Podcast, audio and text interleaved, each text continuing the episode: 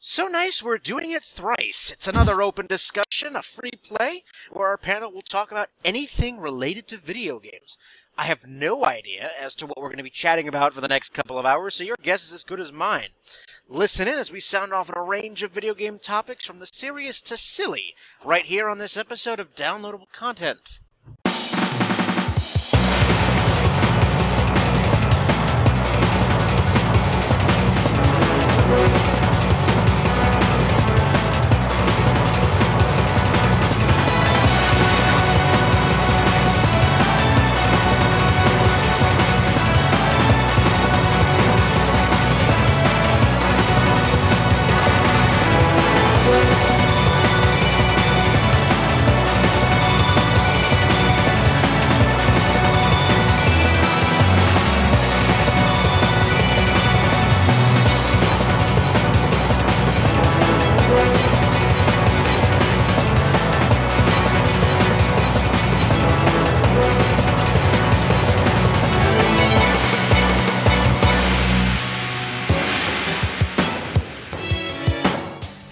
Welcome to Downloadable Content. I'm Brian, and with me we have a slightly smaller panel this time. Reed, welcome back. We didn't scare you away from the uh, the esports episode. No, not yet. Not yet. And Grendel returns to us once again. Hello.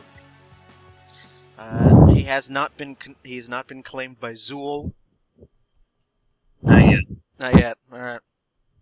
But yes, this is our third and final open discussion episode for this year. It's uh, open sound off, and we'll talk about anything video game related, be it specific video games, video game related news, whatever. So I have no idea what the what the other two are planning. I've got a couple of things I will bring up. As you have noticed, this is a Ron-less episode, one of the rare episodes where he is not going to partake. He's deserved a break, so he's record he's recorded a lot of episodes, so he deserves a break. He's got to recharge his batteries. He's only been in over forty episodes, and uh, we're at what this is. I think this is episode fifty-two or so. So, wow. Oh yeah, this has been so far so good. I'm I'm liking it. But yes, it's an open discussion, and let us dive right in. I'm gonna open up with uh, a serious article for once, uh, not something particularly lighthearted. Um, we re- re- regularly hear in the news of people blaming video games for shootings, and no doubt this is going to be another one that causes people to get up in arms about video games and violence.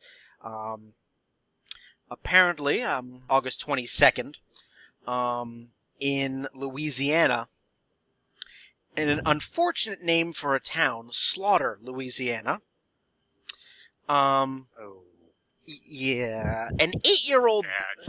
An eight-year-old boy uh, intentionally shot and killed his grandmother, uh, pistol bullet through the head, uh, right after he had finished playing Grand Theft Auto four, which, you know, it's, it's always tragic to hear, you know, any type of, of murderer, anything like that.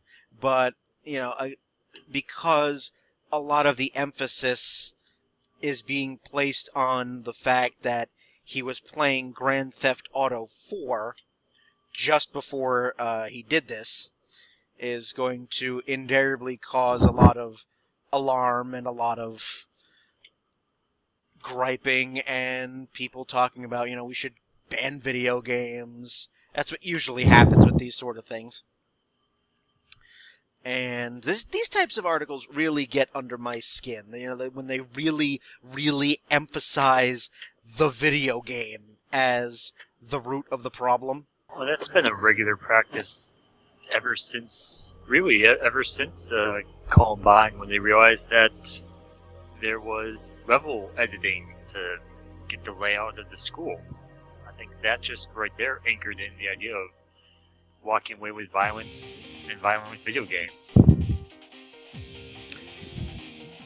And already, I mean, in, in this country for sure, we've been had we're up to our eyeballs in uh, gun control issues in the light of uh, recent school shootings.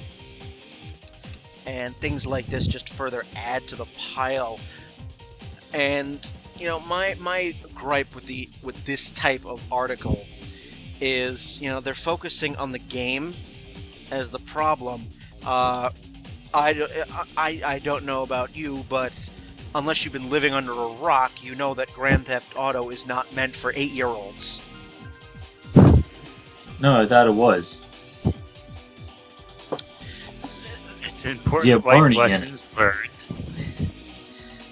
And, you know, this always, I always, anytime I see an article like this, I always think back.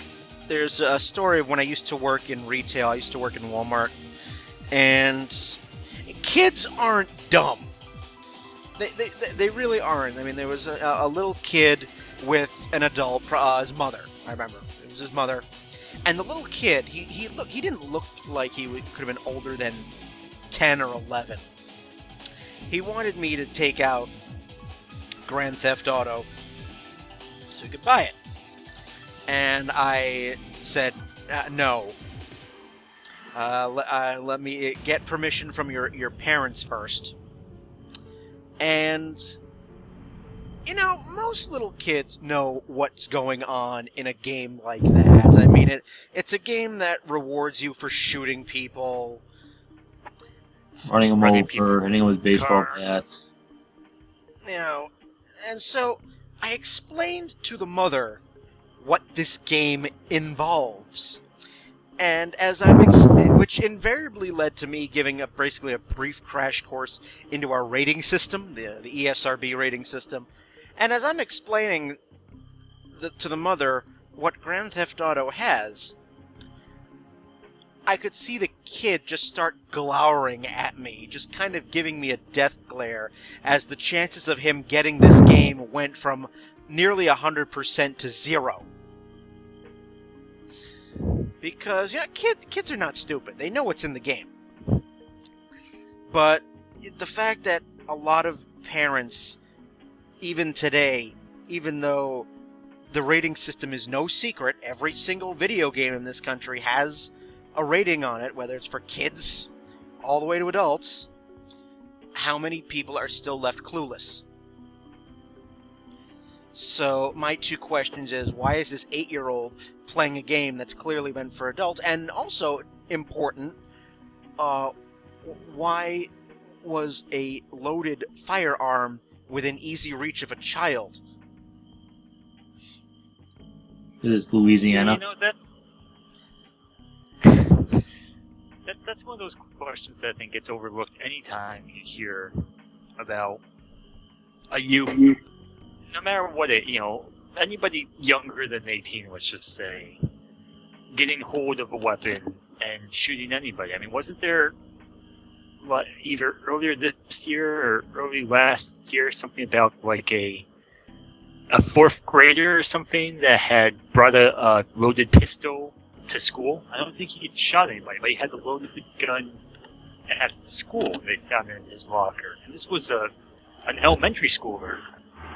There should be less question of like, well, why is you know this? Why is this violent game out there?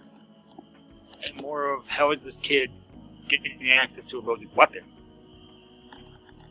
I think that should be the first question. Then definitely, um, like you said, the second question: if there's a game that obviously is violent, has a rating system established for the purpose of telling parents that, hey, this game may not be for your kid. Why are kids still getting them playing them? I I think largely, I mean, I mean, and this was just from my own personal experience working in retail. I mean, there were many times when I would explain to a parent, you know, this game is really not meant for, you know, an eight-year-old, and they would just buy them to shut them up. Yeah, that's probably what happened. Yeah. Which, which is the thing, even though, you know, the rating system for video games is no secret. I mean, it's the same thing for movies. I mean, they, at the end of every commercial for a movie, you know, rated R or rated G, and, you know, and when you see a commercial for a video game on T V, it's, you know, right right there, you know, rated T for teen or M for mature. Oh, yeah. You, it, it's like movie theater um, trailers, and, and even for T V series now, you have ratings on everything. I think what it is, though, is that partially as a society, we're st- the bulk of society still hasn't matured to look at video games past Super Mario Brothers and, you know, old eight-bit Nintendo or Sonic the Hedgehog. The mass majority still think video game equals cute, fun, fun little kid toy equals okay for all ages. And not realizing that Xbox, PlayStation, um, even, uh, you know, GameCube, Nintendo sixty-four, starting there, you really started having more of the mature adult. I mean, forget that. Go back to Doom. This is one of the big ones. Even when Doom came out, I think people hadn't realized that this was something that was a mature form of entertainment and still equated video game equals Mario equals safe for all ages. There, I think there is some truth to that. I mean, in this country specifically, especially in this country, uh, video games are still largely seen as kids' toys. Yeah, I think that's most of where it comes from. I mean, even though we have all of this educational material in place for parents so that they could make good decisions about what their kid can and can't play. Those, like, comics are still seen as just for kids, too, but then you get things like anything Alan Moore writes. Yes, uh, th- that's that's a great example. Nothing Alan Moore writes is safe for kids. You have Harry Potter oh. covered in eyes, pissing lightning to kill people. Come on, Watchmen is that's the greatest children's bedtime story ever.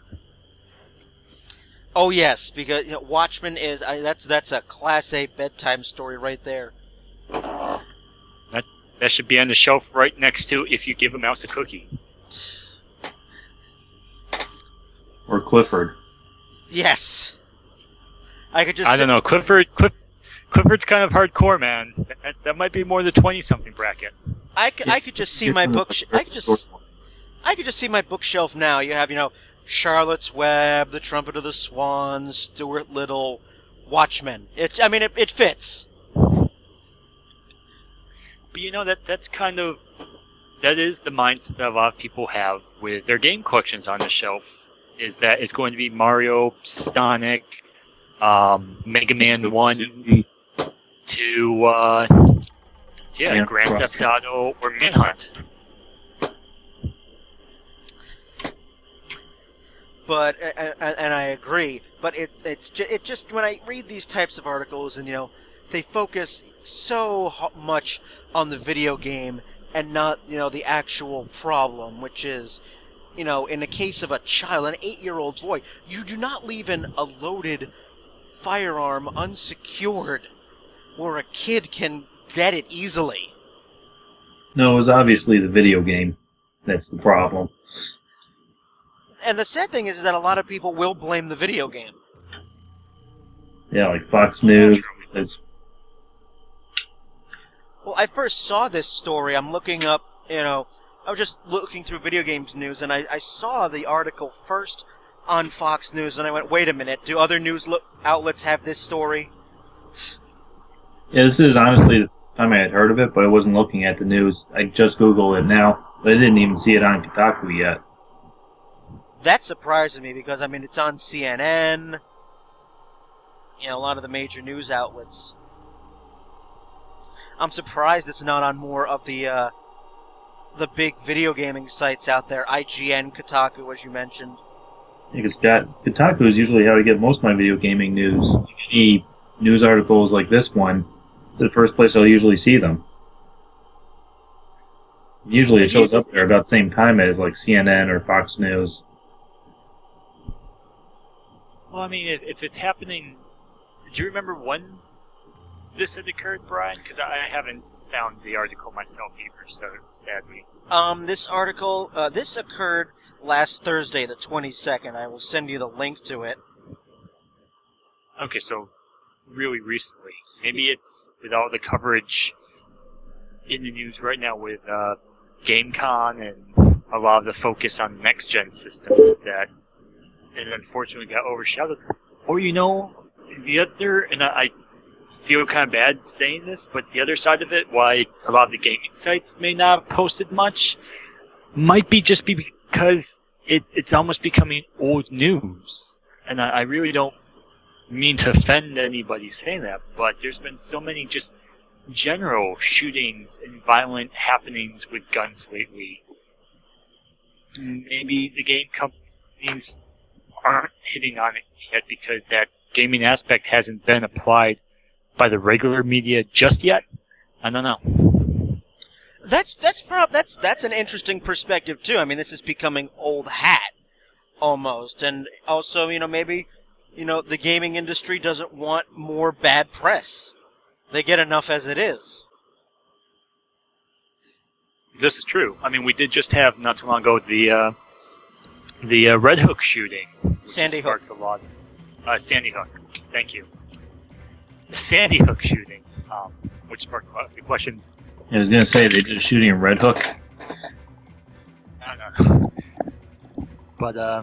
I mean, that sparked a lot of questions about gun control in general, and that wasn't that long ago. And that was, again, children, guns, and violence mixed together, so... Which, that would be interesting to go see how the coverage goes from there, if they still apply the video game aspect, like with this, this little kid and Grand Theft Auto, if they focus a lot on that, or if that fuels into the gun control aspect already going on. It just is interesting that I see this article because just yesterday I saw an article about how um, somebody in Congress, some legislator in Congress, wants to stop um, gun makers from basically putting their guns, uh, their their likenesses in video games. Putting likenesses of the guns in video games, or like not have guns in video games that are that are branded by actual gun companies, but not have authentic, recognizable. This is a oh. West End, yes, whatever stuff like that. Yeah, that makes more sense. Yes, and and and and, I, and when I saw that, I said the same thing. It doesn't address the problem. No, not really. You know, okay, no. Say that legislation is successful, which it won't be. Um, so you're just gonna... The, the guns are still gonna be in the game, they're just gonna be branded differently. That does nothing. I mean, this, this reminds me of way back in the nineties. There was an incident where a kid, I think, on a playground or by his school, had a, a toy gun, just a plastic toy gun, that he jokingly pulled on an officer. The cop thought the gun was real, and he shot the kid. And that's why toy guns no longer could look real, and you had to have the extreme safety orange, and even Nerf, uh, that was before the nineties. That was the eighties with laser tag. That was when they had laser tag kids in the eighties, yeah. That was way back. Oh, I guess the, the reason I bring it up, though, is some kids would run around the neighborhood shooting each other with laser tag guns. One of them pulled him on a cop that shot him. Oh, okay. I thought it was just a... a Those don't like, even look like real guns. I knew there was some well, sort of incident there's... that led to toy guns having to be capped now because there was there, some some human stupidity uh, led to that. Well, I just remember yeah. laser tag guns. So the kid pulled one on a cop and he shot him. I mean, I, I really don't remember all the details. This was some time ago. But the, the reason I bring it up, though, is just in that same kind of mindset of make... You can have a, you know, kid come out and, and play whatever video... Mass Effect, let's say. you have somebody play Mass Effect where none of the guns in Mass Effect look like anything in real life. But I don't think that just changing the gun is going to decrease any violence. I mean, that's not going to solve the problem. It's it's like you were saying, Brian, that the problem is still, how are kids playing these games not designed for them, really violent? How are they getting control of the, or access to these real guns, these deadly items in whoever's hands? And also, on top of that, even not beyond just the access, but where is the parents that have, if, if they have a gun in the house, they're going to take the kids, the times with their kids, and be like, okay, this is not a toy. This can really hurt you. You never want to do this. You never, you know, have that kind of conversation with them. I think that that's the bulk of, with the younger kids, I think that's the bulk of the problem, that why all these shootings keep happening. I, I, I, I can certainly agree with that. I mean, it's a total lack of education and total lack of parenting, to be honest. Easier just to blame video games. It, it's and that's historically always been the case. You know, it's always easier to blame something else than address the actual problem. I mean, I mean, back, you know, a few decades ago, it was rock music and, you know, rap oh, yeah. music, and, you know, video games are just right a mutton. Right up there with anything else. Well, this is this is actually possibly a good time too to um, sort of add on to this discussion one of my topics, which I think goes real hand in hand with it. Go right ahead. Um, which is the improvement of graphics in games and the problems that are going to rise with them, not just with uh, violence. You know, you know, there's more games. You can almost see the intestines in the zombie or the person you decapitate, whatever. But also just the realistic aspect when you have adult themes of games, like God of War, when you have the sex minigames. You have people in such an uproar over that, and I think uh, a Mass Effect, too, with the, the you know, the, the, the little sex scenes in the game, which are no worse than a P G thirteen movie at times. Yeah, they generally just faded to black. Yeah, but there's we're hearing more and more about them as the graphics, as they become clearer and aren't just the eight-bit little whatever that they were before. Custer's Last Stand and all that. It's now hitting, I think, with popularity of video games and just with how the graphics look.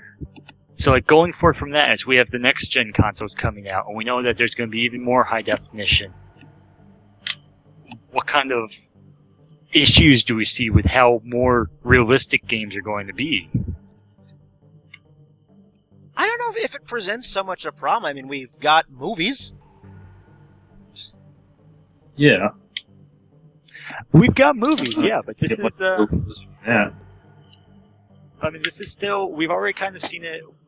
We've seen it with um, Hot Coffee, with Grand Theft Auto San Andreas, was it? Oh, yes, yes the wonderful the Hot Coffee. Oh, yes. Yeah, you know, that hot polygon-on-polygon action where it, it, if you watch scrambled porn on cable, it's going to look clearer than what that was. But that... There was such a news... And it's it's similar to the... the kind of the, the violence in video games now, just in general, but there is so much news coverage over Hot Coffee because it was learned that in a video game, kids could have sex, and it was so realistic, and it's going to show them things that they might not be ready to learn yet. It's it's it's the same as, you know, violence in video games, that same aspect, but it's really just become, and except in this case, there's no kid going out playing the Hot Coffee mod and then having a hookup and hot coffee. Right. Uh, I mean, I, I see what you're saying. I mean, I mean, video games are much more interactive than a movie. And again, I go back to we have a rating system in place. These games are designed for a specific target audience, and it's up to, if you have young kids, it's up to the parents to educate themselves on what the hell their kids are playing. Yeah. And it takes too much this work? It's it's no secret. I mean, there we there, there is no nothing to hide. You can look up any game, any and find out what its rating is and why it has that rating. There's no there's no secret here. It's right on the box. Not every single time they act like it's a huge surprise. It's not even in tiny print. It's very clearly marked. Yeah, often I've noticed that. Uh, I think it was Target. Some of the higher ratings, the, uh, those higher than T, weren't just in the the kind of pull off the, the shelf, flip it over, look at, but were in the sealed security box that had to be unlocked by one of their staff thing as well. So it was like that extra little level of, hey, this game is different from um, Hello Kitty Adventure Island because there can be blood and tits in this game. I mean, Grand Theft Auto is, is, is a, a mature-rated game. Mass Effect, with with its... Uh, they're really not gratuitous sex scenes. I mean, it's... Again, you know, the fade to black. Because we can't have... Exactly. It's, everything is conveniently covered. Very conveniently. I mean, obviously you know what's going on, but still... But again, these games are not meant for children. So, I mean, what more can the gaming industry do? I mean, th- they put all this information out there to begin with. This is true. I, I can't I can't think of anything more the gaming industry can do. I mean, they've put the ratings on the boxes. They're clear as day. You can even go onto the E S R B website, for fuck's sake. Look up any game, and it will give you the rating, and it will tell you why the games are rated. I mean, every single Mass Effect game is rated M. And it says right on it why it's rated M. Blood, language, n- uh, partial nudity, sexual themes, violence. I mean... Yeah, but actually looking at the rating and reading it means actually doing work. So you think it's just too lazy to follow through with the with checking and seeing what, what's going on, or...? I, yeah, I, it's just, it's yeah. Easy. I think it's, it's largely laziness. As like you said, it's all right there. The information and everything, they just have to actually read it. It's it's all right, and and and more and more video game retailers are policing themselves. They won't sell an M-rated game to a kid. I mean, there have been places where, when I was younger, I got carded when I tried to buy an M-rated game. Yeah, I I don't think it's in. I don't think the problem, like you said, is with the video game companies. I don't think it's with the retail stores either. It really comes down to the parents. And I think, oh, I can agree with both of you guys that it is a mixture of laziness on parents' part. And I really stand by, and I think that it's part, even, even as our generation, those of us that literally grew up with Nintendo and Super Nintendo and grew up with video games, even as we're becoming parents now of these kids, there's those of us that I think still have that, are trapped in that mindset of video games good for the kids, and they'll have, and you know, somewhere there'll be that knowledge that, okay, Grand Theft Auto, I, little Johnny shouldn't play unless he's got a parent around that can kind of, or we're just not letting him play that at all. But I think it can be so easy for that to, like, slip the mind and just end up with the other games. That it's it's it's like we're not mentally... We, we can't mentally separate yet. As weird as that sounds. Well, I end up with people who think Grand Theft Auto is just going to be just like Animal Crossing.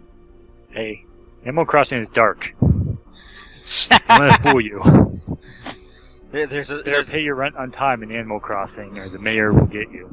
There's a there's a seamy underbelly with him. I've heard all about Thomas Nook and how he takes out your kneecaps. Well, that's here's a question to kind of just raise up and all. Why is, and I know in our conversation we're, we've been saying Grand Theft Auto a lot because in the case of the uh, event that we started this show talking about, um, it was Grand Theft Auto the kid was playing. Yep. But just looking at media coverage in general, too, why do you think there's so much negative coverage for the Grand Theft Auto series compared to other mature games out there? I mean, we, we've mentioned Manhunt. We've mentioned God of War. Um, there's, there's plenty of games that, you know, you walk around and you can encounter a hooker on the street. You encounter blood flying from bullet wounds. You have drug addicts. So why Grand Theft Auto? Why does that seem to get the burden of, like, the negative publicity? Is it just coincidence, or? Well, I mean, I know Grand Theft Auto at the time made a history of pushing the envelope in terms of what it could get away with. It's also immensely popular. I mean, Grand Theft Auto is a very, very successful franchise, and when you are when you are a very successful franchise, you're you kind of end up having a target. I it, in a in a similar analogy, it's kind of like McDonald's is the one that has the bullseye for the obesity issues in this country.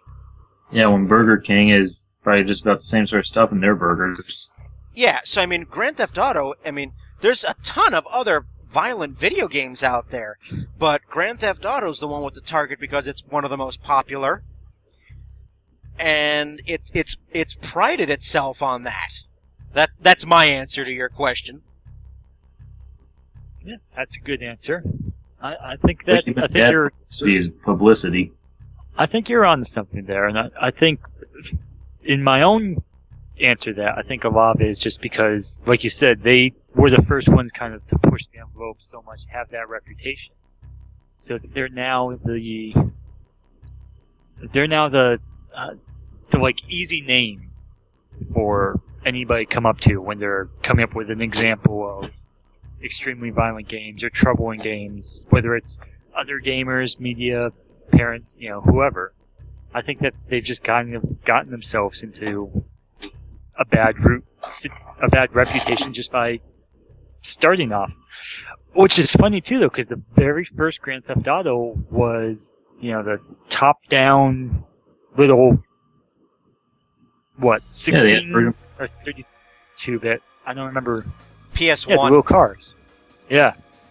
No, they so, had a version for Game Boy, so they even had eight bit that played about the same as the P S one version. Was that overhead view? Oh, yeah. And, you know, right from the first game, um, you know, they say, oh, it's got extreme violence. But then again, the extreme violence in Grand Theft Auto one is nothing compared to what you can pull off in, in the current game. So, it's kind of like twenty years ago, people were, you know, parents were up in arms about the amount of blood and decapitation in Mortal Kombat and Doom. Now I look at those games and I'm like, really? You were up in arms over that? Yep, I remember Mortal Kombat's wonderfully notorious uh, bad press for fatalities and... and the blood that was always flying. So, I mean, Grand Theft Auto is kind of like the McDonald's, if you will, of violent video games.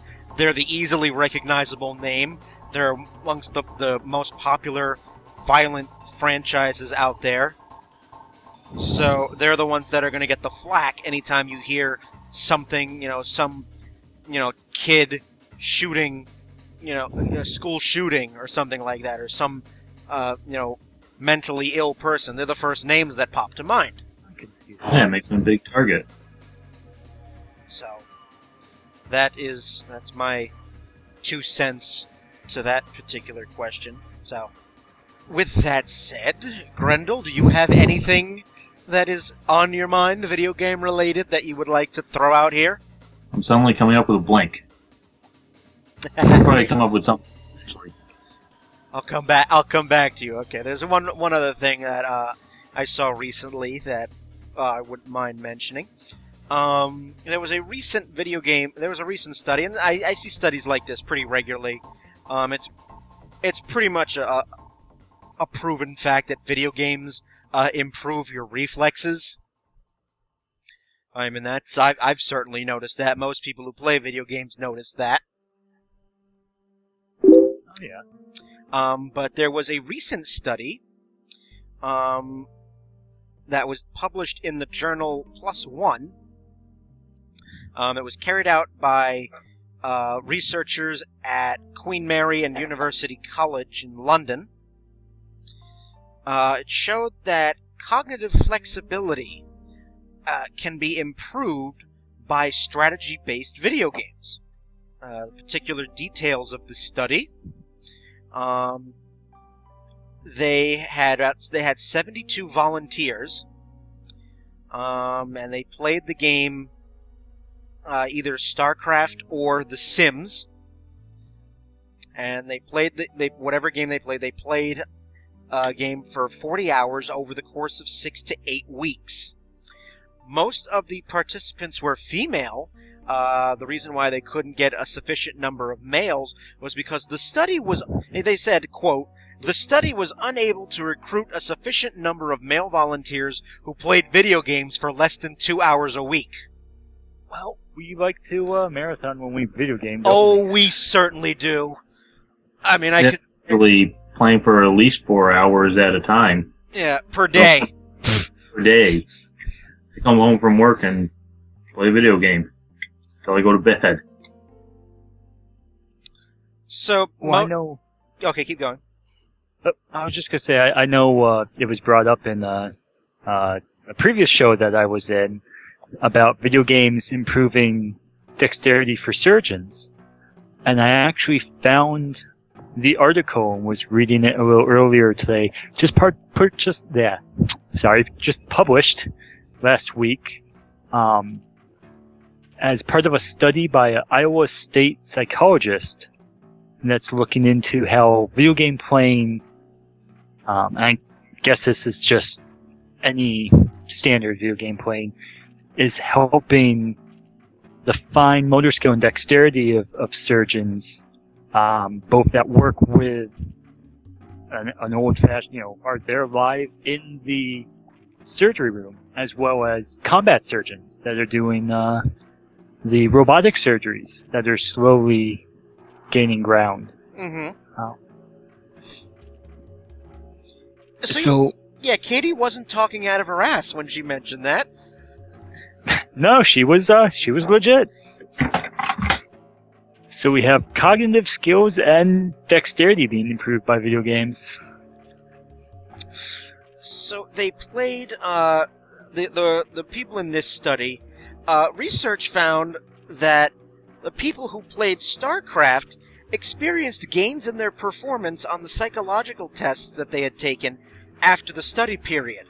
They had greater speed and accuracy in cognitive flexibility tasks, which were meant to assess the ability of a person to switch from one task to another, than those who played The Sims. Well, I could kind of see why. I mean, StarCraft, you've got resource management and dozens of units. The Sims you're doing house around for. Yeah, the, the Sims you're playing house with dolls, basically. You have to take out the garbage and wash the dishes in The Sims. And I've seen gameplay of both StarCraft and The Sims. I mean, StarCraft, you, I mean, there is constant things going on on screen. You know, there's a lot of fast shifting gameplay. Uh, researchers found that that uh, the volunteers who played the most complex version of the video game performed the best in post-game psychological tests. And uh, further, furthermore, they added that we need to understand now what exactly about these games is leading to these changes, and whether these cognitive boosts are permanent or if they dwindle over time. Once they have that understanding, it could become possible to develop clinical interventions for symptoms related to uh, A D H D or traumatic brain injury, for example. I mean, like anything else, I mean, if you train your brain to think on the fly. And I'm training you well. I mean, well, isn't it? It's really no surprise that challenging your brain is gonna increase it. I mean, whether it's luminosity that you can find ads for on regular T V, back to Sudoku, um, or even the uh, the Rubik's Cube.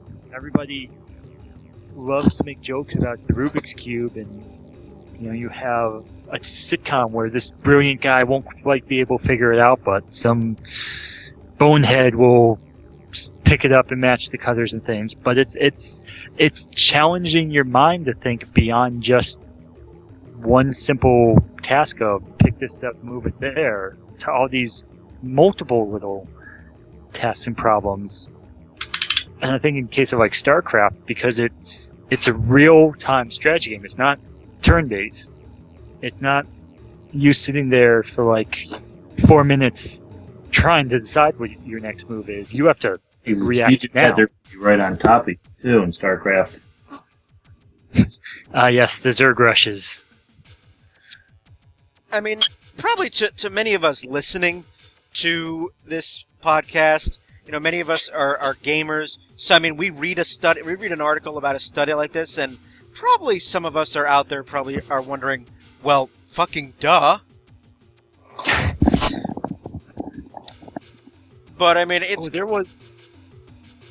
I'm sorry, go ahead. I mean, it's it's good that we, we get studies like this to, you know, reaffirm, because there are other studies out there that are just totally bunk.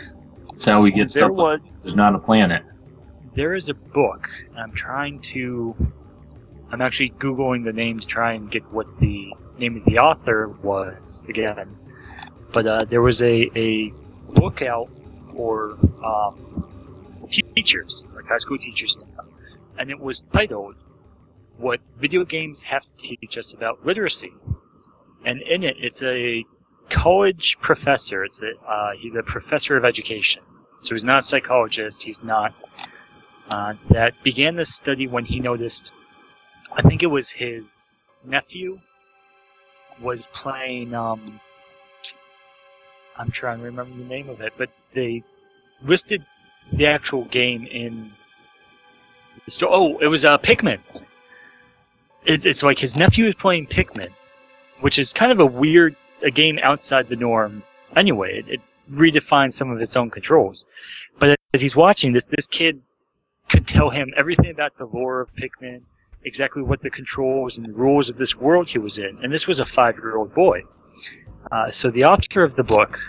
And when I get the name, I will, of course, share that. But after the book began a study where he was basically studying, introduced a new game to the kid, uh, and I think two other kids about the same age, between five and ten.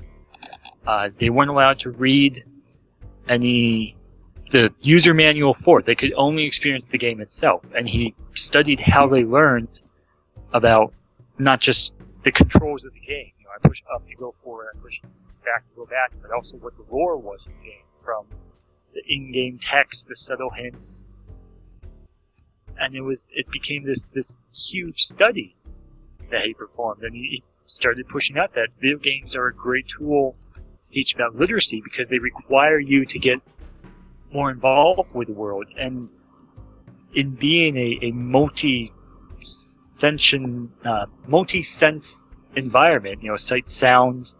Um, in some ways, tactile feedback if you have like the rumbling controller, but they're they're able to deliver a bit more than just like text on the page. So there's more subtle cues to help develop basic literacy skills. I think the book you are referring to is called uh, "What Video Games Have to Teach Us About Learning and Literacy" by James Paul G. That sounds about right. This, I, I read it and did a study with it in my class probably in two thousand seven, so might be a little rusty here. I, I think that might be the book you're talking about. Well, it's the only one that's coming up on search is about, you know, video games. With the, yeah, it's, yeah, the author does yeah. sound familiar. The only one I just Googled it. Oh, I love Google. But yes, I mean, video yes, games can, can can do a, a variety of things. You know, a lot of positive stuff. You know, unlike the ongoing studies that keep showing up as inconclusive as to whether video games cause violence. So, yeah. So, alrighty, well, this first half has gone on for a pretty long while, so we'll, we'll close this first half. Second half, we'll continue our open discussion, and Grendel will dig into the recesses of his brain to uh, throw a topic at us for discussion. So, on that Come note... Come on, Grendel, we all know you want to talk about Angry Birds. Yes, I want to talk about Angry Birds. Yeah, he can if he wants, but he'll have some time to think about it. We'll have some music, we'll cut out for a few minutes, and we'll go into our second half. You're listening to Downloadable Content. We'll be back.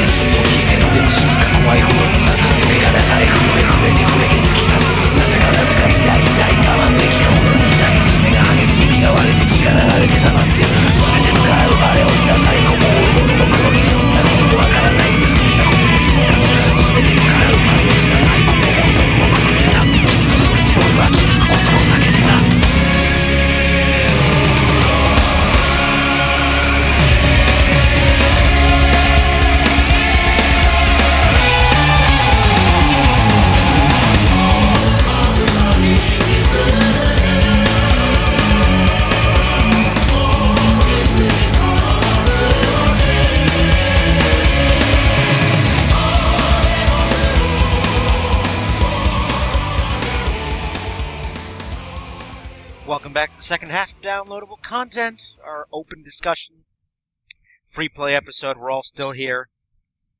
No one has gone off to do their own thing. Not yet. That'll be after the episode. That'll be after Long, long time from now. Yes. Galaxy far away. But somehow still in the future. So yes, we are back with our second half. We're going to do more open discussion. Anything video game related, we'll bring it up here. And I, I think now, in, in the intermission, Grendel finally came up with what he wanted to talk about. So it is with Grendel we will open. So take it away. Yeah, Xbox One. Ooh. Where do you start? I'm still figuring at this point I'm more likely to get a P S four than an Xbox One, just after everything. Well, funny you should say that, because with how ham-fisted Microsoft has been throughout this entire Xbox One mess, it got so convoluted that in the most recent issue of Game Informer, they actually created a flowchart to keep track of it all. I believe it. You know, starting that. starting uh, starting with the, the announcements, the, the big bravado announcements of, well, you know, if you don't want on to be online, we have a device for that. It's called the three sixty. You know, it's always going to be connected to the internet. No used games. The Kinect is always going to be there. The Kinect is required to play that. And then they have pretty much gone back on everything. It's like Reed during the intermission was talking about a comic where it's Microsoft guys in a group trying to figure out with Xbox One and all the publicity they got re-engineering it, and it's the Xbox One everyone wants. It's the three sixty. Uh, yeah, it's, uh, I tried to find the name of which comic it was. They, oh, here we are. It's um another video game webcomic is the name of the series. And they did a three-panel comic where it's the engineers talking about how Xbox is a disaster. There's so much negativity that these, you know, three engineers have been asked to go back and, and, and redesign what they can uh, to the Xbox to give the fans what they want. They're like, take out the D R M, make it so the Kinect isn't always on. Actually, make it so you can disconnect and connect altogether. And the last panel shows a guy leaning over happily saying, "Good work, team. I think people are really going to enjoy the new, new Xbox." And it's an Xbox three sixty. It's basically what it's come to. I mean, we're reaching the point now where, um, in the latest round of reversal, they now have come out and said that the Kinect is not going to be required for the system, which meant invariably that someone was going to ask, well, are you going to, are you going to put out an Xbox One that doesn't have the Kinect? Nope. No. So it's still going to be the price tag. It's just you're also going to have a Kinect whether you want one or not. Uh, I think at this point, really, the Kinect is the only thing keeping it five hundred bucks. Yeah. That's probably why they're not going to have one without a Kinect. And and really, I mean, I think the beginning of the end for for Microsoft with this whole mess really came at E three, when Sony just basically eviscerated them with that yeah. with that award-winning video of how you share a, a P S four video game. Yeah, that I think was one of the biggest nails in the cut. That, the always on, and I think really, especially in the gaming community, the whole sharing aspect is what a lot of the negativity kind of sprung off of. I, I mean, I know myself, as a very casual console gamer, I don't have nearly as many console games as Grendel or many of my other friends. So if a game looks interesting to me, and I know, like, Grendel has it, I'll ask him to borrow it, I'll take the disc, I'll try it out. If I really like it, I'm probably either going to get my own copy, especially if it's something I can play online, possibly with him, or I'm going to get my own copy and the sequel to the game if it comes out, such as Dead Space, Dead Space one and two. I got both of those for my P C, but because I was able to try it on the Xbox, like the game, like the series, and purchase the games. Yeah, I borrowed Jesse's copy of Assassin's Creed way back in Rosendale. Once they had it on Xbox Live, I downloaded it. So I really enjoyed the game. It would have been indifferent if I hadn't played it before. Plus, I get most of my games, most of the time, used. For me, a lot of it, too, was a whole no-used games deal. I think Microsoft has certainly gained back some of its lost fan base with their constant reversals, but I think right now Sony is the far and away winner. It seems that way. You don't think Nintendo's winning? Uh, right now, I think Nintendo is trying to figure out what the hell uh, a video game system is. No, I think right now Nintendo's trying to catch up and realize that, you know, hey, there's certain aspects. Wiggling your controller, the controller is cool and all, but there's certain other aspects of video gaming now that the that gamers want. Multiplayer online, nice graphics, and the processing power to have more than three zombies in a zombie horde on your screen at a time. How about that? How's that for a crazy idea? Oh. Yeah. Although, Nintendo is still also trying to figure out what an online system is. So, be that as... Yeah. It was like years ago when Sony came out with the first P S P. They kept pushing, like, you can watch movies on it. And then it was like video games was an afterthought. I think all of them have had their times where they're, like, trying to figure out what exactly they're doing. And I said it in earlier episodes. I said that Microsoft is now this generation's Sony, because Sony, in the last go-around, was the one that promised everybody the moon with the P S three, and then yeah. failed to deliver on half of it. You gotta form and grow instead. Microsoft hasn't even had the luxury of backtracking with their console having been released. They're still backtracking, and we haven't even, we're not anywhere close to November yet. You know, P S four is coming out November fifteenth, you know, four days before my birthday, so I know exactly what I'm not getting for my birthday. And, uh, well, that's all right. I never buy a video game console at launch anyway, so. Yeah, I think it, three sixty was out a few years before I got one. Yeah, and I've only owned, I've only owned a three sixty for the last year and a half.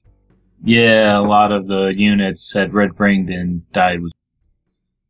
Yeah, uh, that's why I don't, that, that's exactly why I don't buy a system at launch. Let everybody else break it first. Yeah, exactly. It's pretty much my take. Why I waited to get a three sixty. Also, keep in mind, November, uh, P S four comes out November fifteenth, and then right after that is Black Friday. I do not want to be anywhere near a Walmart on both of those days. I avoid retail like the plague during the holidays. Oh, yeah. I worked Black Friday at Best Buy on the PlayStation Portable first came out. That, yeah, never again. Never again. Do you know what? I don't need to, because I have a P C. So there's... Exactly. There's Reed acting all superior again. Because he's a P C. Because I am superior. Just get used to it. Yeah. Huh. Um. But yeah, I do not want to be around when the P S four comes out. I don't want to be around when the Xbox One is released, because I'll just be watching the internet, starting to count the articles of people getting stabbed, mugged, run over, or getting a box full of rocks. Because I think that happened with when P S three and three sixty first came out, people were buying boxes at Walmart, f- taking them home, finding they were full of rocks or gravel. I did not hear of that. That's a new one. I do remember something. I think it was more people gaining it off eBay, though, Grendel. I don't think they were actually gaining it from... Yeah. There were a couple retail locations. And I'm pretty sure one was Walmart's, where someone bought a console. It might not have been a three sixty. It might have been a Wii, I'm thinking of. But they brought it home, they opened a box, and it was a sealed box and everything. It was full of rocks. Like wherever they, pa- whatever factory they packaged it in, they just made off with the console, split rocks for the console, sealed up the box like they normally would, and sent it out. Jeez. Um, I, I found the article that you were talking about, Grendel. It wasn't a P S three. It was a three D S. Okay. Uh, it was a three D S. Um, I knew it was some kind of console or a portable. Uh, basically, uh, this happened last year. This happened last Christmas. Um, a woman bought a three D S for her son, only to find out on Christmas morning that the contents had been replaced with rocks. And she did. She purchased the three D S from a Walmart. And Walmart explained to the, to uh, to Fox News that these types of scams occur when people return items to a retailer with the merchandise missing. Oh, Walmart customer service. Yeah, Walmart doesn't. Well, that's what happens when uh, Walmart managers basically just say, "Take back anything." Yeah, sounds about right. So yes, it was it was a uh, it was a three D S that was a that was had a box of rocks. Someone had a happy Christmas. Yeah, I would think that a box of rocks in a P S three box would be a little harder to scam. Especially considering how big the P S three is. Especially if you have one of the original P S threes like I do, and it's a big, massive side of beef. Yeah, the original one is pretty big. I'm, I'm sure it could power a small village. I think they looked at blowing out the fuses with the first N P C when they were plugging three of them in. Oh yeah, the local gaming convention when half the building lost power because they plugged two PlayStation threes in. I was I was there for that. It was a uh, that was that was funny. I've seen videos where they've converted the top of a P S three into a grill, like the first models, the ones that really get, would run hot. So basically, your own Sony George Foreman grill. Yeah, like you, they were cooking steak on it while they were playing, I think one of the Grand Theft Autos or something. Well, with all this talk about like P S three and Xbox or P S four, Xbox One, and all that, my question is: do we even need new consoles yet? I mean, what yeah, we'd really be happy with the current generation for a little bit longer. I mean, I, I mean, I personally am. I don't think we need a new console. Just, I mean, I know typically, normally we get new consoles every five or six years. You know, P S three is going on seven years. Xbox three sixty is going on eight. So this current generation has been going on quite a bit longer than we're accustomed to. Um, I still have plenty of games left in the tank that I want to play for both systems. So I'll be, I'll be content with it for a long time. Yeah, because what really, all the Xbox One Connect being on all the time and slight improvement to graphics, what really are the new systems bringing that's different than the older ones? I mean, the Wii I can kind of, the Wii U I can kind of understand, not so much as a brand new edition console, as much as Nintendo realizing that they need to catch up and basically making the Wii two point oh. Yeah. But in terms of PlayStation and Xbox, why? Why do we need a new console? The the only thing that, and, and the thing that, that makes me sad about uh, the new consoles is, I mean, if you, I don't know if you guys have seen the launch title list yet for the P S four and the three sixty, but most of it is franchise right. crap. Most of it is sequels and... You know, or or yeah, nothing that's like original. And so, I mean, I'm just concerned that the P S four and the Xbox One are just going to continue this trend of sequels and prequels and reboots and just franchise spam with with very little originality. There is, I think, one game coming out for the next gen consoles They're not Watch interested. The new one. Which one? Uh, Watch Dogs. Uh, no, that that's not even the one that's got me really excited. For me, it's Titanfall. Okay. Yeah, I can see that. New game. It's yeah, it, it's it is and it isn't a new game, I guess, because it, it's another. I mean, really, you look at it in a way, it's Call of Duty. But there's this whole giant mech aspect. It's it's an attempt at something new, and it looks really badass.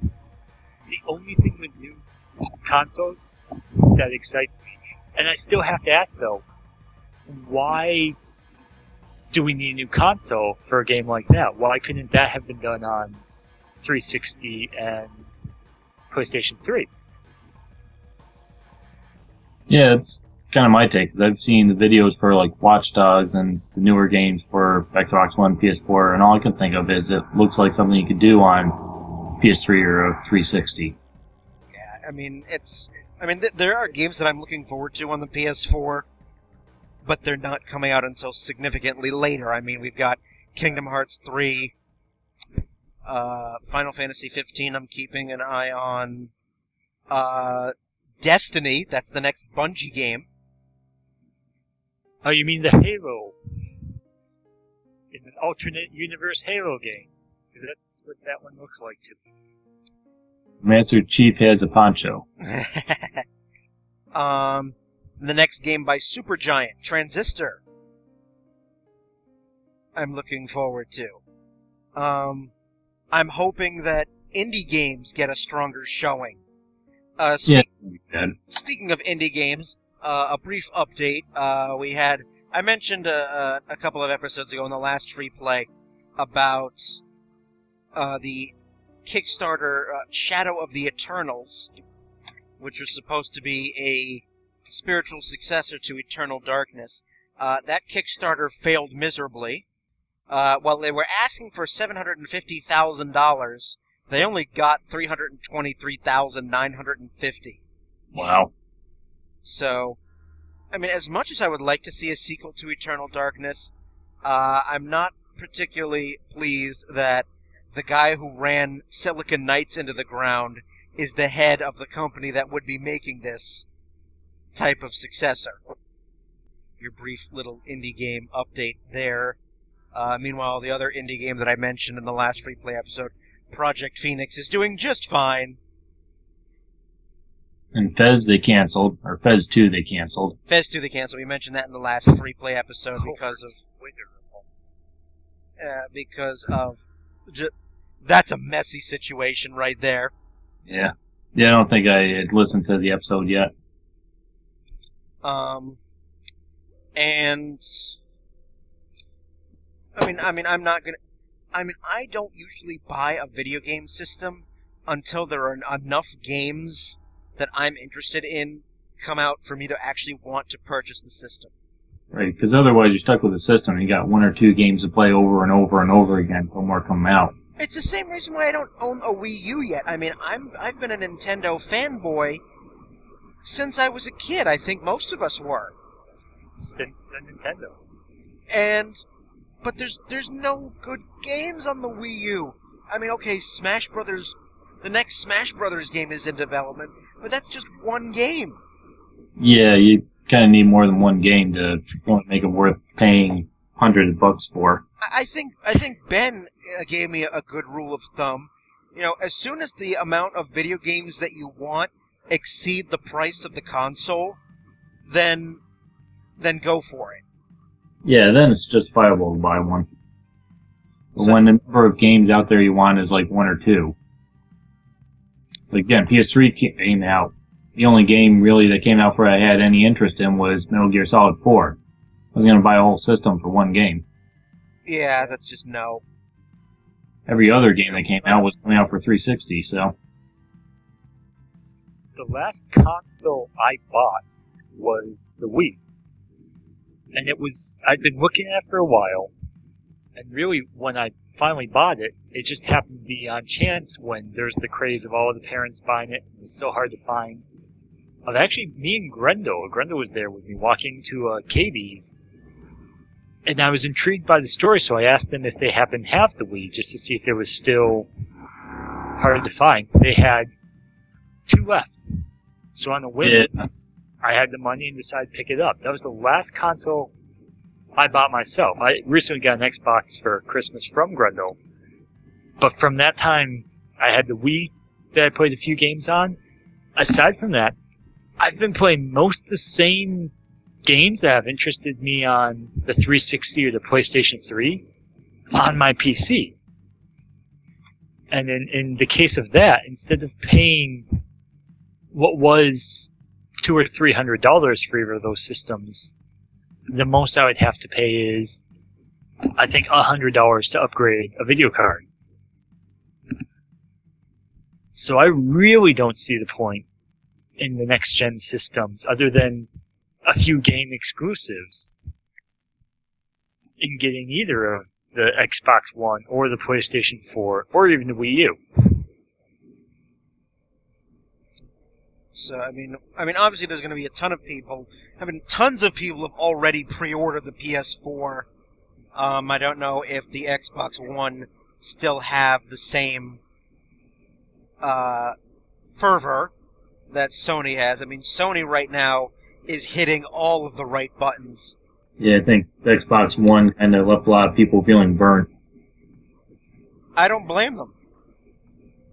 Nope.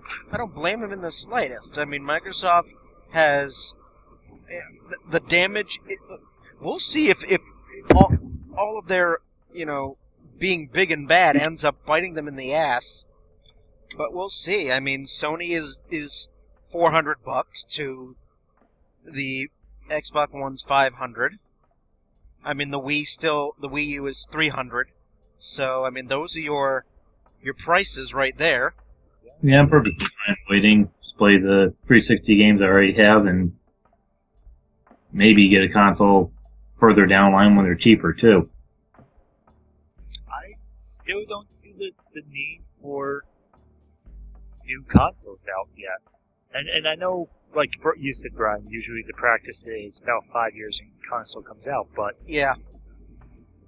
I mean, what what is either the PlayStation four or the Xbox One really bringing new, other than, again, slightly better graphics and a bit more processing power? But what are, are they really going to do with all that processing power?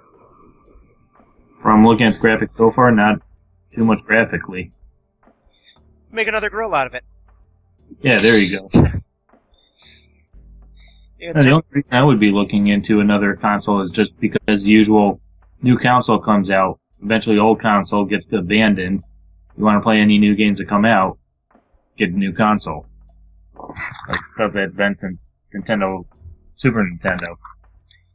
Well, I think I will, I will have to, uh, to, I think I'm not the only one, but basically saying that we're probably going to keep our P S threes and our Xbox three sixties around for a good long while. Yeah. Oh, yeah. I mean, just earlier this past year, uh, earlier this year, I should say, uh, the last P S two game was made. So, I still think we're going to get three sixty and Xbox three... Uh, we're going to get P S three and Xbox three sixty games for a good long while, because uh, Sony, yeah. Sony and Microsoft don't do what Nintendo does. Uh, Nintendo's practice a console and all the games when a new one comes out. Yeah, that is true. Yeah, Nintendo does the the uh, the thing of as soon as a new console comes out, the old one is dead to them. Yeah, pretty much. Which I hate. I I always hated that practice. I'm like, really? It always drove me nuts. Well, Grundle, that's what made you go from uh, Super Nintendo to the PlayStation. Yeah. Instead of going Super Nintendo to N sixty-four was when they were announcing they were no longer going to be supporting Super Nintendo. Yeah, I got fed up and said I'm going with PlayStation. I mean, you got a Nintendo sixty-four eventually, but that was years later they were on sale and cheap. And, I mean, I, the, the Wii U's been now been out for a while, and I, I still have really no interest to get it. So that would have been hearing from a lot of people, like even diehard Nintendo fans still. They're still saying that there's not much to really entice them to buy a Wii U. Although you you do re- you do realize that as soon as Nintendo creates a H D ten eighty p Zelda game with ultra realistic graphics, Link suddenly has pores. Yeah, the, the game the then the Wii U will be selling like hotcakes. Oh yeah. Well, I mean that's the thing, and I mentioned this a few episodes ago that Nintendo has. Nintendo gained such a huge fan following of casual fans that it left its hardcore fans way the hell behind. That's why they didn't yeah. get a Wii U. Yeah, no, that's exactly it. They catered to, I mean, we had the longest run. Uh, look at when the, the Wii came out. You had the longest run of, like, Cookie Mama type games on it. When people are like, where's the Zelda? Where's Metroid? I mean, there's a good Metroid game. Good games for Wii, but the majority of the games that came out were like that Cooking Mama mini game stuff you can play on like Facebook or your phone. I'm just like, come on, Nintendo. Where are you know? Where are the hardcore games? I mean, they showed off a pretty good lineup uh, at E three. But those are still way down the road. As long as we don't get another other round. I don't think we are. I, th- I think uh, I think you can be reasonably secure.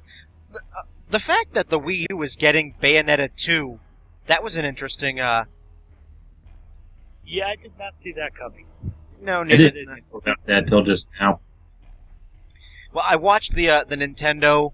Uh, press release for E three, and yeah, Bayonetta two is going to be exclusive to the Wii U. Wow. And I, when I saw the trailer for it, I'm like, isn't this is that's uh, isn't it? That looks like Devil May Cry, but with a female protagonist. Well, that's what the first game was too. Is Devil May Cry with a girl who basically goes naked to attack you with her hair with some of her moves. Oh, so she's Sindel. Yeah. Is half her attacks are all hair-based, like giant hair fists or something.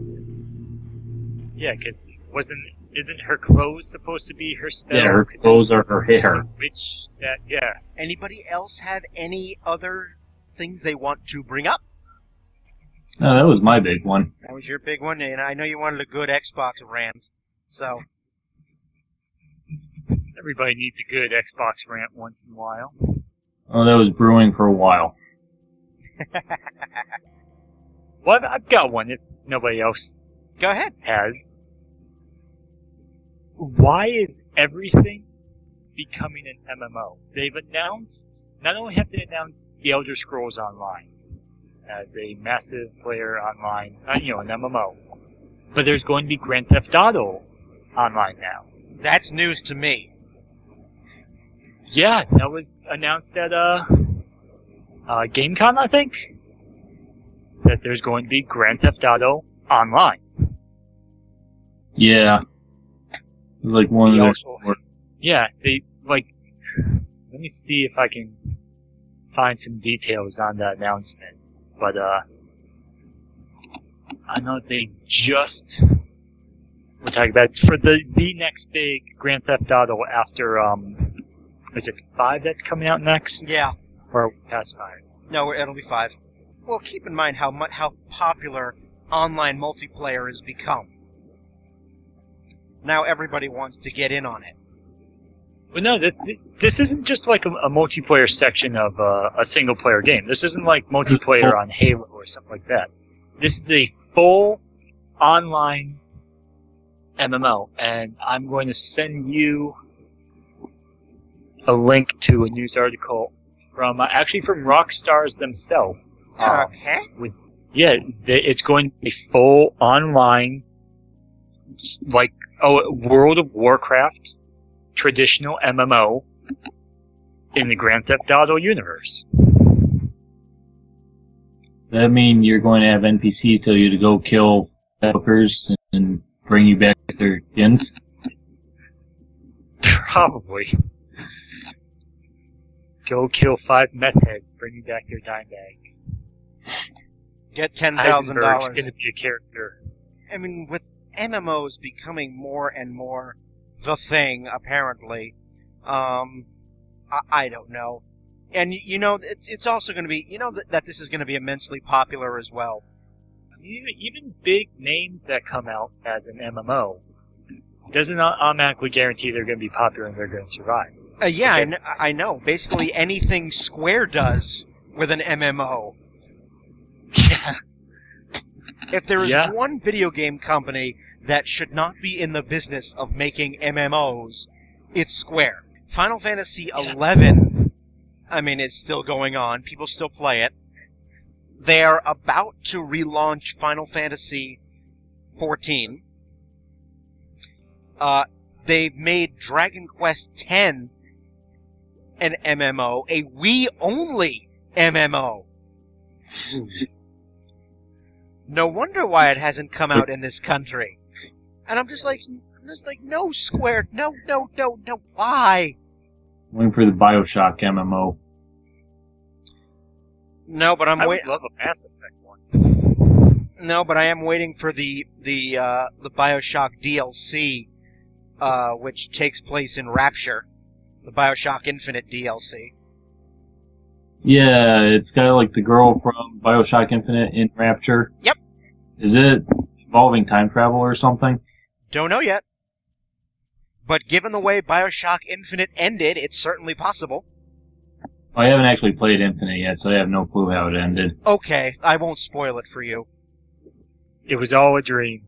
I will spoil it for you. That would probably make me throw the controller at my T V then. No, no, no. It doesn't have... No, I had to replay the ending a couple of times. I mean, I, I do have BioShock Infinite. And the ending was great.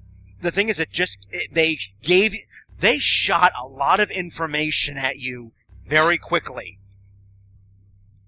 And I had to replay the ending a couple of times because I was like, what the fuck just happened?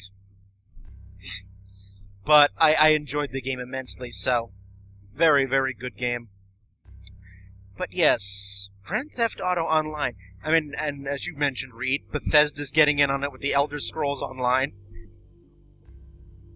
Yeah, it's like we're...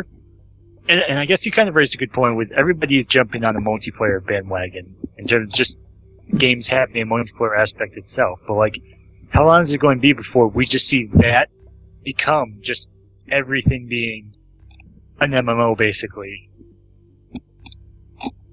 Hey, you don't have to worry about I mean, Grendel, for a video game anymore.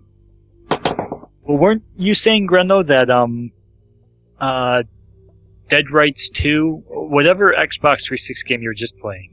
Yeah, it was Dead Rights two, isn't it? I think so. Yes. Uh, weren't you saying yeah. something about like while you're playing, other players can kind of just like pop into your your world, your game yeah. in multiplayer? Just kind of pop in and kill zombies with you all of a sudden. I mean, it comes up with a message that they're joining, and if you want them to join, yes or no. So they don't just pop up, it does warn you and give you a choice. But that's just when you're playing the game, right? Sorry? That's not like, you're not going into a a multiplayer option first. No, that's just when you're playing the main game. I, I, I, I don't... I mean, multiplayer, everyone's getting in on the bandwagon, but I don't think... I mean, I love my single-player games. I don't think that's going away. Yeah, there's some games that I'd rather play single-player and not have a multiplayer, too. Assassin's Creed, I can't see that working at all as multiplayer. I mean, there. I mean, multiplayer is is fun and all, but I think... ultimately that the quality is going to drop. I mean, the more M M Os you have, I mean, then it's... I think if you keep going down that train, the inevitable uh, result is crapware. Yeah. What? You're, you're not going to have a good time playing uh, Grand Theft Auto and its deep criminal underworld story when you've got to play your big dick on one side, and I'm a brony on the other side of you. I'm a brony that's wearing like a giant rubber Chun-Li mask or something and hitting that guy with the dildo hook and jumping up and down randomly for no reason. Every game needs a Leroy Jenkins, but anyway. I I, I think that the that the quality would suffer. I mean, also, more and more of these online M M Os require more and more servers. Yeah, servers aren't cheap. Uh, they're getting cheaper, though, and smaller. Mm. So, I mean, and, and, it's becoming I, much easier. I mean, as a person who doesn't really play M M Os, I, I don't think the, the single-player function on it, games will go away, but I, I, don't, I don't really see the M M O fad ending well. I could be wrong. I don't see it ending. Be that as it may. But I think we are about to wind down here. I think we are about to wind down. Does anyone have anything else they want to bring up before we put this to bed? There needs to be a video game with zombie dinosaurs. Um, I think Dino Crisis tried that. Oh, they were mutant dinosaurs, so... Oh, okay. Really zombie. That'd be undead and dinosaur. Uh, just, just everything zombies. Exactly. I'd have to. I'd like to see an omen of silence for the fact that we will never see an Eggman game, thanks to Capcom, other than iPod stuff. Why? What did Capcom do? Uh, they they canned Mega Man Universe. The originator for the Mega Man series has left them, and they basically are, have said that Mega Man is is done. There is no current save. Yeah, save for uh, Smash Bros, the Blue Bomber would not be popping up in any games in the foreseeable future. Oh, that's Capcom de- is pretty much depressing. Wiping their hands. Yeah. Yeah, Mega Man is dead to them. They only, they only, tr- they only abuse the crap out of them. Yeah, Capcom. There's something they really know how to do very, very well. It's run franchises into the ground. Yeah. See Resident Evil. See Mega Man. I think the most last Mega Man game, like actual Mega Man game, was for iPad, where you just tap it to jump, tap it again to shoot, and it's just automatically running, and you just tap. They're, they're so good at killing franchises. I mean, I, I've... After Resident Evil six, I'm just like, fuck it, that's it. Yeah, five kind of killed Resident Evil for me. five... Just wait till seven, when you'll be dual-fisting those boulders. Dual fisting. I mean, Resident Evil five, we had we had Chris punching boulders. Resident Evil six, the punching of boulders does come back. Not from Chris, though. Operation Raccoon City, though, I will say it hasn't been a bad game. But you're not punching boulders. Yeah, I, I had Operation Raccoon City. I sold it. Um, there is one Resident Evil game I do want to get, and that's Revelations. I heard Revelations isn't too bad. I, I heard from some reputable friends of mine, who are also massive Resident Evil fans, that Revelations goes back to the sort of classic Resident Evil gameplay. It was a survival horror and not just a shooter. Yeah. So pre-steroids, uh, Chris. Uh, well, it takes place between four and five. So they might still be on the steroids, but not quite punching boulders yet. Yeah, and might might might not. It might not have. Uh, there might not be roid rage, Chris. So, I mean, originally Revelations was a uh, D S, was on the three D S. Um, it has since been remade, ported over to P S three and three sixty. That's the one where they're on a ship, isn't it? Yes. Okay. I'll make sure I was thinking of the right one. But you're not covered in bees. Nope. Not, not bees. Not covered in bees. Alrighty. So I think it's time to put this to bed. We're talking about covered in bees now, so... Yeah, we've gone to Eddie Izzard, so let's wind this down. If you have any questions, comments, thoughts on this episode, or any other episode of Downloadable Content, you can get a hold of us in a variety of ways. Go to facebook.com slash downloadable content, or on Twitter at dlcontent, or email at d l content one at gmail dot com. All our episodes can be found on iTunes, YouTube, and Stitcher. So, that's it for our free play episodes this year. So it remains for me to thank Reed and Grendel, and um, Brian. Thank you for listening, and have a good one, everybody.